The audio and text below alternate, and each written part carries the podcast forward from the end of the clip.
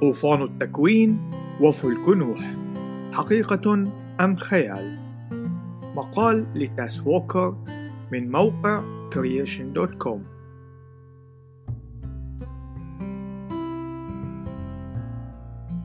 عنوان ثالثا هل يوجد دليل تاريخي على حدوث الطوفان؟ تحتفظ العديد من الحضارات في مختلف أصقاع العالم بذكرى الطوفان في تاريخها المحلي. تمتلك العديد من القبائل الأمريكية الأصلية قصص طوفانات عالمية. تروي إحدى هذه القصص من قبيلة الشوكتاو كيف أن البشر قد وصلوا إلى درجة من الفساد إلى أن الروح العظيمة دمرتهم من خلال طوفان ونجا رجل واحد فقط. يوجد في هاواي أسطورة أخرى هي أسطورة نو يو الذي صنع مركبا يمتلك حجرة على متنه وملأها بالحيوانات ارتفعت بعد ذلك المياه لتغطي جميع أصقاع الأرض وقتلت كل الناس والحيوانات التي لم تتواجد على متن المركب تشير الكتابات الصينية القديمة إلى حدوث كارثة عظيمة على الأرض حيث غطى الطوفان أعلى الجبال. يمتلك هنود التولك الذين ينتمون إلى الحضارة المكسيكية القديمة قصة تتحدث عن عدد من الأشخاص الذين نجوا من الخراب الذي سببه طوفان عظيم غطى أعلى الجبال. أما القصة التي رواها مجموعة من السكان الأصليين في شمال غرب أستراليا فهي تتحدث عن صراع رجل وامرأتيه وكلب لإيجاد طريقهم إلى الأمان في زورة. وذلك في الوقت الذي كان يتقدمهم طائر يحمل ورقة شجر في فمه. تم اكتشاف واحدة من أشهر قصص الطوفان في العام 1853 على ألواح عثر عليها في نينوى القديمة. يدعى نوح في ملحمة جلجامش هذه باسم أوتنا بشتيم.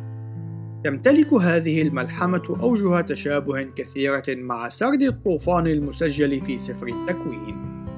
لذلك يعتقد العديد من العلماء أن قصة سفر التكوين قد اشتقت منها إلا أن ملحمة جلجامش هي أسطورة نموذجية فهي تحتوي على كائنات سحرية وعدد من الآلهة بالإضافة إلى الزخرفات والفلك ذو الاحتمالية الضعيفة بشكله الصندوقي في حين أن سرد سفر التكوين يقرأ مثل التاريخ الحقيقي. ربما تشير القصتين إلى نفس الحدث الحقيقي إذ يحتفظ سفر التكوين بالسجل الأصلي في حين أن ملحمة جلجامش تقدم نسخة مشوهة. هذه القصص والمئات غيرها تمتلك العديد من أوجه التشابه اللافتة للنظر. إن هذا الدليل يدعم رواية الكتاب المقدس بأن جميع الناس ينحدرون من ثمانية أشخاص نجوا من الطوفان العالمي. إن الكتاب المقدس يحتفظ بسرد لشهادة عيان مكتوبة لحدث تاريخي حدث في تاريخ العالم. عنوان فرعي: ماذا عن الأدلة الجيولوجية؟ حين نقوم بالنظر إلى العالم وفق المنظور التوراتي يمكننا أن نرى الدليل الجيولوجي على الطوفان في كل مكان. علق أحد الأشخاص في إحدى المرات قائلا: لو أنني لم أصدق لما رأيته. بعد حدوث طوفان عالمي موافق لما يصفه الكتاب المقدس سوف نتوقع العثور على مليارات الأشياء الميتة التي دفنت في طبقات صخرية تموضعت بفعل المياه في جميع أصقاع الأرض. وهذا هو بالضبط ما وجده علماء الجيولوجيا أي مليارات من المستحاثات الموجودة في طبقات الصخور الرسوبية في جميع أنحاء العالم. تشكل الصخور الرسوبية نحو 75% من السطح القاري. تسببت المياه بنشر طبقات سميكة من الحصى والرمال والطمي التي استقرت على الحجارة الصلبة. وقد دفنت فيها المليارات من المستحاثات النباتية والحيوانية. تشير المستحاثات إلى وقوع كارثة وعملية دفن سريع لم يكن من الممكن أن يتم دفنها ببطء من خلال عملية استغرقت عدة آلاف من السنوات وإلا لكانت تغذت عليها الحيوانات القمامة أو تحللت يوجد الكثير من الأمثلة الرائعة مثل الإكثيوسور الذي تعرض للدفن أثناء الولادة وكان الإكثيوسور الوليد قد تحجر أيضا وقد تم حفظه وفق تلك الحالة في الوقت المناسب. كما ويتواجد عدد من الأسماك التي لم تمتلك الوقت الكافي لتنتهي من التهام وجبتها. الدليل على الطوفان موجود في جميع أنحاء العالم من أعمق المحيطات وحتى أعلى الجبال. أثناء سفرك حول العالم ستجد كيف تحافظ المناظر الطبيعية على آثار طوفان نوح من خلال الهضاب والأودية وكذلك من خلال طبقات الفحم والمنحدرات. إن الدليل موجود في جميع أصقاع الأرض ليعاينه من شاء. عنوان فرعي كيف يمكن للمستحاثات التي تبلغ من العمر عدة ملايين من السنوات أن تكون قد تشكلت خلال الطوفان؟ يوجد الكثير من الأشخاص الذين لا يقومون بالربط بين المستحاثات وبين طوفان نوح لأنه يفترض بهذه المستحاثات أن تعود إلى عدة ملايين من السنوات. إلا أن هذه الأعمار هي مجرد آراء بشرية ولم يتم قياسها بشكل مباشر. يوجد الكثير من الأدلة التي تشير إلى أن عمر العالم لا يتجاوز عدة آلاف من السنوات. على سبيل المثال تم العثور على قطعة من الخشب مدفونة في الحجر الرملي في مقلع حجري في مدينة سيدني. يقال أن الحجر الرملي يرجع إلى أكثر من 200 مليون سنة، إلا أن تحليل قطعة الخشب باستخدام الكربون 14 كان قد أشار إلى أن عمرها يرجع إلى بضعة آلاف من السنوات فقط. إن العلماء يقومون بتحديد العمر الذي يجب القبول به وذلك بالاعتماد على توافق قيمته مع معتقداتهم السابقة المتعلقة بالماضي. اعتاد الناس على الاعتقاد بأن وجود تلك الطبقات الرقيقة في الصخور الرسوبية يشير إلى أنها قد تراكمت ببطء على مدى عدة آلاف من السنوات. إلا أن انفجار بركان ماونت سانت هيلين في يونيو حزيران من العام 1980 تسبب بترسب ثمانية أمتار من الرواسب ذات الطبقات الرقيقة خلال ساعة واحدة فقط. يدرك علماء الجيولوجيا الآن أن الطبقات الرقيقة المتعددة يمكن أن تتشكل بسرعة. الأودية هي الأخرى ليست بحاجة إلى عدة ملايين من السنوات لكي تتشكل، على الرغم من أن وادي بورلينغام الواقع في شمال غرب الولايات المتحدة الأمريكية يظهر كما لو أنه قد تآكل ببطء على مدار عدة آلاف من السنوات إلا أنه شق بسرعة أثناء هطول الأمطار الغزيرة والفيضانات خلال أيام معدودة. يعتقد الكثير من الأشخاص أن الصخور تحتاج عدة ملايين من السنوات حتى تتصلب، إلا أن هذا الاعتقاد خاطئ. في مطحنة للدقيق في الولايات المتحدة، تحجر كيس من الدقيق أي تحول إلى حجر في غضون أسابيع معدودة عندما غمرت المياه المعدنية المطحنة. في بداية الثورة الصناعية في العام 1650 كان يتواجد نحو 500 مليون شخص فقط على وجه الأرض.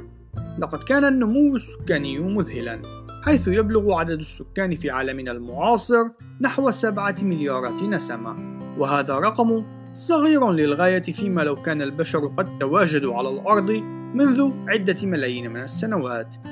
إن عدد السكان الحالي يتوافق مع الفترة الزمنية التي مرت منذ الطوفان الذي حدث قبل نحو 4500 سنة، وليس مع التطور الذي استغرق عدة ملايين من السنوات. عنوان فرعي كيف تمكنت الحيوانات من الهجرة من جبل أرارات إلى جميع أرجاء الأرض؟ إن الصورة التي يمتلكها العديد من الأشخاص تقدم زوجا من الحيوانات يغادر الفلك ويخوض رحلة طويلة للغاية إلا أنه قد مضت عدة قرون وقد هاجرت الحيوانات على امتداد أجيال متعددة. مباشرة بعد حدوث الطوفان وخلال فترة العصر الجليدي كانت مستويات البحر أخفض بكثير مما هي عليه في يومنا راهن وهو الأمر الذي تسبب بتوفير الجسور البرية للحيوانات لكي تعبر من خلالها. يمكن أن تكون الحيوانات قد انتقلت أيضا عبر المحيط على متن طوافات عائمة تتشكل من النباتات وهو الأمر الذي تتم ملاحظته بشكل متكرر في الآونة الأخيرة. كما أن البشر كانوا قادرين على نقل الحيوانات إلى أجزاء مختلفة من العالم كما يحدث في يومنا راهن. إن تقديم مثال واقعي يمكن أن يساعد عندما تم إدخال ضفادع القصب من قبل البشر إلى أستراليا استغرقت عشرة أعوام حتى انتشر أعضاء هذه المجموعة عبر امتداد ألفي كيلومتر. إن معدل الانتشار الحالي يتراوح بين 5 وحتى 50 كيلومتر في السنة. وتجدر الإشارة إلى أن الضفادع ليست حيوانات متنقلة مثل الماشية والقطط ومختلف الزواحف. بعد الطوفان لم يكن هنالك من مشكلة في انتقال المجموعات الحيوانية بشكل موجات متتالية إلى أماكن بيئية فارغة في جميع الاتجاهات. عنوان فرعي: هل تم العثور على فلك نوح؟ نقرأ في سفر التكوين في الإصحاح الثامن في الآية الرابعة. اقتباس فاستقرت السفينة في الشهر السابع في اليوم السابع عشر منه على جبال آرارات. نهاية الاقتباس. يقوم الكثير من الأشخاص بالربط بين جبل الكتاب المقدس وبين جبل آرارات الموجود في تركيا الحالية. على الرغم من الرحلات الاستكشافية المتعددة التي توجهت إلى ذلك الجبل خلال القرن الماضي لم يتم العثور على أي دليل قاطع على وجود الفلك مع ذلك لا يمكننا أن نكون متأكدين من أن جبل أرارات الموجود في تركيا هو الجبل الذي يتحدث عنه الكتاب المقدس. إن الكتاب المقدس يتحدث عن جبال أرارات وليس عن جبل. إن جبل أرارات المعاصر يتميز بقمة مدببة لن تشكل مرسا آمنا للفلك. يقترح البعض من الخلقيين أن الفلك قد استقر على سلسلة جبال في منطقة أخرى في الشرق الأوسط، وقد قدموا اقتراحات لاستكشاف بعض المناطق. يقترح البعض أن جبل أرارات المعاصر لم يحصل على اسمه هذا إلا منذ بضعة آلاف من السنوات.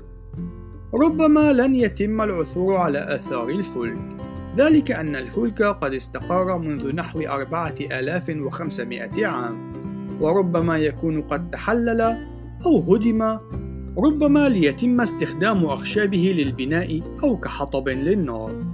من ناحية أخرى يعتقد البعض من دارسي الكتاب المقدس والعلماء أنه من الممكن أن يكون الفلك محفوظا حتى الآن. وفي حال تم اكتشافه في يوم من الأيام فإنه سيقدم تذكيرا للعالم بدينونة الله التي تمت في الماضي والدينونة العتيدة أن تأتي. عنوان فرعي لماذا أخرب الله الأرض؟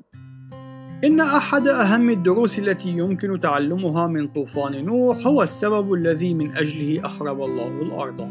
إن الكتاب المقدس يقول التالي: اقتباس ورأى الرب أن مساوئ الناس كثرت على الأرض وأنهم يتصورون الشر في قلوبهم ويتهيئون له نهارا وليلا. نهاية الاقتباس. هذا ما يرد في سفر التكوين في الإصحاح السادس في الآية الخامسة.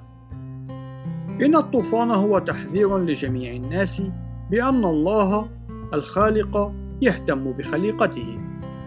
إنه يهتم بكيفية تصرفنا وهو سوف يدين الأرض. وكذلك هو سوف يخلص أولئك الذين يضعون ثقتهم به. إن جميع الأشخاص الذين كانوا على الأرض باستثناء نوح وبنيه ونسائهم كانوا قد تابعوا في عنفهم وفي فسادهم. لذلك طبق الله عليهم الدينونة. على الرغم من أن العقوبة كانت شديدة إلا أنه لم يوجد أي شخص بعذر.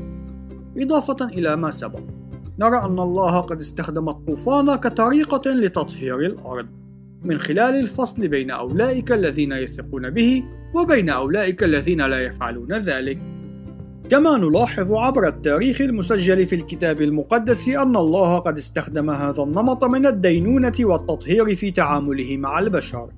لذلك يجب علينا أن نقوم بإطاعة التعليمات الإلهية وأن نتذكر الكيفية التي تعاطى الله وفقها عبر التاريخ. وإلا فإن نصيبنا سوف يكون في تكرار ذات الأخطاء ومواجهة ذات العواقب وذلك إن لم نقم بالتنبه للتاريخ الحقيقي وفهم العالم بناء على ما هو مسجل في الكتاب المقدس.